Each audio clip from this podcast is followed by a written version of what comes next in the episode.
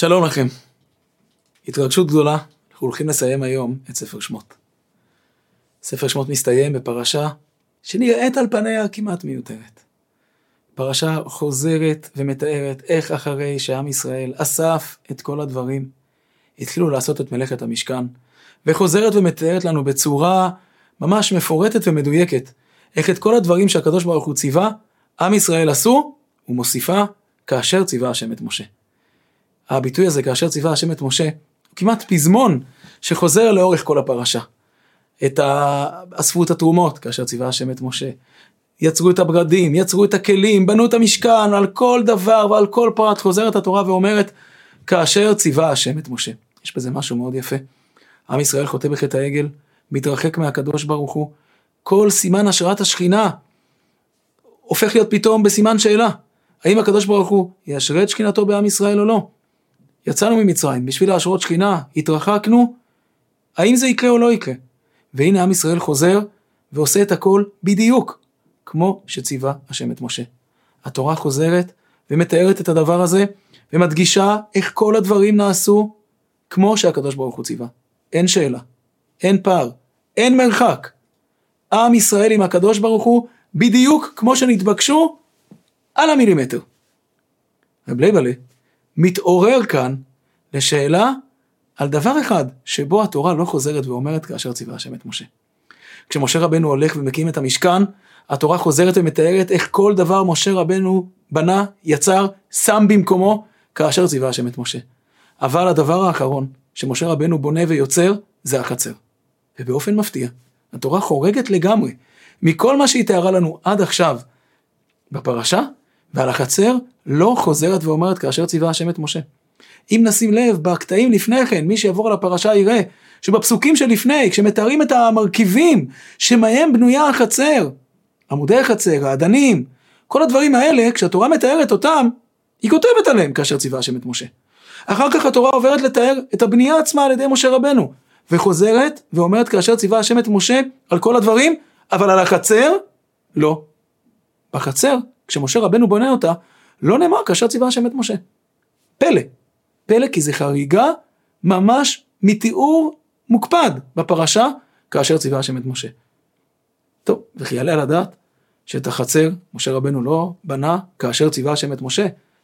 האם הוא עושה שם משהו לפי דעתו, כרצונו? האם הוא חרג? רב לייבלה מעיר כאן נקודה מאוד מאוד יסודית. היא כבר בטח תשמע לחלק מאיתנו מוכרת ממקומות אחרים שפגשנו, אבל כאן פתאום הטיעון הזה הולך וצובר אה, משקל כבד מאוד. אומר רב לייבלה דבר כזה, התורה חוזרת ואומרת כאשר ציווה השם את משה על כל פרט במשכן, למרות שלמשה רבינו היה ברור מה הוא עושה. משה רבינו מבין את העניין של המשכן. הוא מבין את המהות. הוא מבין את העולם הרוחני שהמשכן יוצר. הוא מצליח להבחין, להבין לעומק את הרמיזות, את העולמות הרוחניים, את האורות הגדולים, שתלויים בכל פרט ופרט מפרטי המשכן. ולמרות שהוא מבין כל דבר, הוא עושה את זה בסוף רק בגלל שהשם ציווה אותו. משה רבנו בונה את המשכן, ולמרות ההבנה שלו, ולמרות ההפנמה שלו, של כל המסרים העמוקים והעולמות הרוחניים שהמשכן מביא איתו, הוא לא עושה שום דבר מעצמו, אלא רק בגלל שהקדוש ברוך הוא ציווה אותו. הכל חוץ מהחצר. החצר, שם משה רבנו אומר, אני עושה כאילו שהקדוש ברוך הוא לא ציווה אותי. למה? אומר רב לייבלה, המשכן בעצם בנוי כתבנית הגילוי האלוקי בעולמות. בגילוי האלוקי הזה בעולמות, יש דברים שמתרחשים בפנים. יש עולמות פנימיים שנמצאים שם בפנים, בתוך המשכן. ויש חצר. בעבודת השם, יש אנשים ששייכים פנימה. ויש אנשים ששייכים לחצר. יש אנשים שלא זוכים, לא מרגישים, שהם לוקחים חלק בעולם הפנימי הזה של עבודת השם. הם מרגישים רחוקים, הם מרגישים דחויים, הם מרגישים שאותם עולמות שנפתחים שם וברורים ומאירים ומשפיעים כל כך חזק על מי שעובד את הקדוש ברוך הוא, לא נוגעים בהם. ובעולם שלהם הם רואים את עצמם כמי שעומדים בחוץ. יכול להיות שהם באמת עומדים בחוץ. לפעמים, אדם כזה, ששייך לחצר, יכול לדמיין שהוא שומע קול שאומר לו, צא החוצה. אתה לא שייך. אתה לא חלק. נכון, יש חצר, אבל יש כאלה שאפילו בחצר, לא מגיע להם להיות. איך שאתה נראה, איך שאתה עובד את השם, אתה לא חלק מהמסגרת הזאת של המשכן.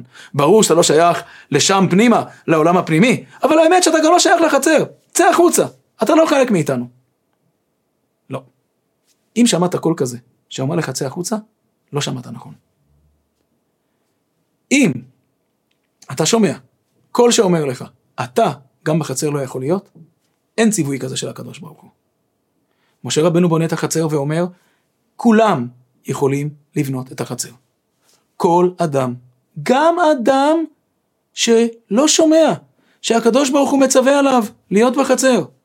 הוא מדמיין שהוא לא שמע קול כזה. הוא חושב שהקדוש ברוך הוא אמר לו, צא. אם שמעת קול כזה, אל תענה לו, תיכנס פנימה. כולם יכולים לעמוד בחצר. משה רבנו בא ואומר, בכוונה, אני בונה את החצר. ולא כאשר ציווה השם את משה. כולם יכולים לתבוע, לבקש, לעמוד בחצר. גם אדם רחוק, גם אדם שמרגיש שהוא לא חלק. יעשה את הצעד, ייכנס לחצר, יבקש מהקדוש ברוך הוא ויזעק תקבל אותי. תקבל אותי פנימה. אני עומד פה בחצר ופושט את היד, ומבקש ממך להיענות לי, ולקחת אותי פנימה. ולא נענה לקול הדמיוני הזה שהוא שומע שכאילו מצווה עליו לצאת החוצה. כולנו, גם אם אנחנו לא מצווים, מצווים מבחינה פנימית, להיכנס פנימה ולעמוד בחצר. וכל פעם כשאדם חווה תחושת ריחוק כזאת, שמאותתת לו ואומרת לו, אתה לא שייך, תצא החוצה. לא. כל מה שאומר לך בעל הבית, עשה, חוץ מצא. אם שמעת במקרה קול כזה שאומר לך, צא מהחצר, אל תענה לו. זה קול לא אמיתי. ולכן משה רבינו בונה את החצר לא כאשר ציווה השם את משה. כי גם אנשים שלא מצווים, מצווים להיכנס פנימה ולעמוד בחצר. בניגוד לעולמות הפנימיים, ששם אנחנו צריכים להיכנס פנימה כמוזמנים, ככאלה שהקדוש ברוך הוא מזמין אותם פנימה. ולא לעשות את הצעדים בלי שאנחנו מרגישים שבאמת הקדוש ברוך הוא קורא לנו. את הצעד הראשוני שאומר, אתם שייכים, אנחנו צריכים לעשות בעצמנו. ואנחנו צריכים להתגבר על קולות דמיוניים שאומרים לנו שאנחנו לא חלק. לכן, המשכן בסוף בנוי בחצר שלו, באופן כזה שאומר, כל אחד יכול להיכנס. אומר רב ליבלה, הדבר הזה נכון לרחוקים, אבל הוא נכון גם לקרובים.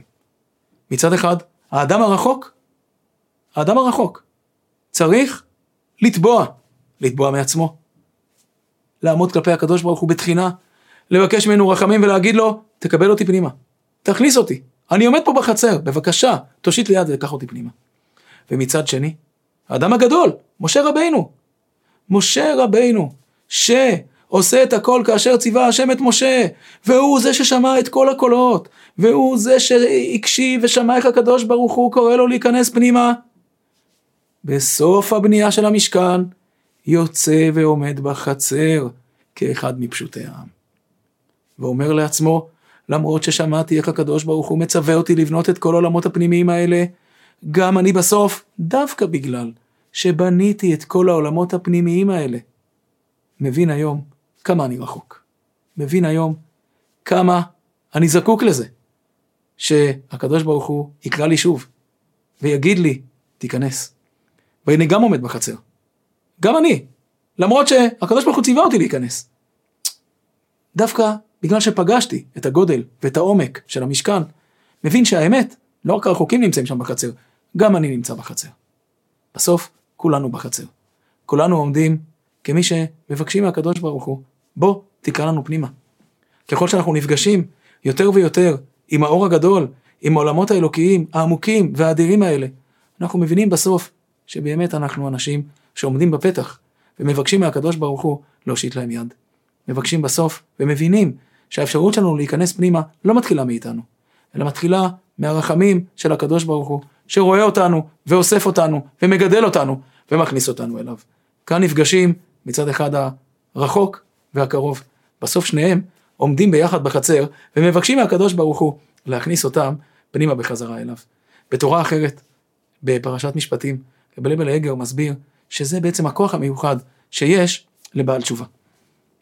בעל תשובה, אותו אדם שעומד רחוק, יש לו כוח. יש לו כוח דווקא בגלל העובדה שהוא עומד רחוק מהקדוש ברוך הוא. ומערכת היחסים שלו עם הקדוש ברוך הוא לא ברורה מאליה. יש לו כוח לחולל ולפעול רחמים בזעקה שלו על עצמו ועל כל ישראל. יחיד ששב, מביא רפואה לעולם כולו. יש איזו זעקה שדווקא אדם שמגיע מרחוק, שעומד שם בפתח, שעומד בחצר, ומבקש מהקדוש ברוך הוא בוא תכניס אותי. דווקא הוא יכול לפתוח פתאום איזושהי זעקה ולעורר אצל הקדוש ברוך הוא איזה שהם רחמים, שברגע שהם מופיעים, מופיעים כבר לא רק בשבילו, מופיעים לכולם. ולכן, כשהוא שב, הוא מביא רפואה לעולם כולו. פתאום הקדוש ברוך הוא בזכותו רואה את כל העולם כולו באור אחר. ארפה משובתם, אוהבי נדבה. הקדוש ברוך הוא אומר, אני ארפה לשווים, וכתוצאה מזה תתגלה בי מידה אחרת של אהבה, נדבה. אני מסוגל לתת אהבה לכל. כיוון שהצלחתי לאהוב את הרחוק, אני פוגש את אותה אהבה באותו מקום שנפתח, אוהב פתאום גם את הקרובים, באור אחר. זה אהבה מסוג אחר, אהבה מלאה ברחמים, אהבה שאינה תלויה בדבר.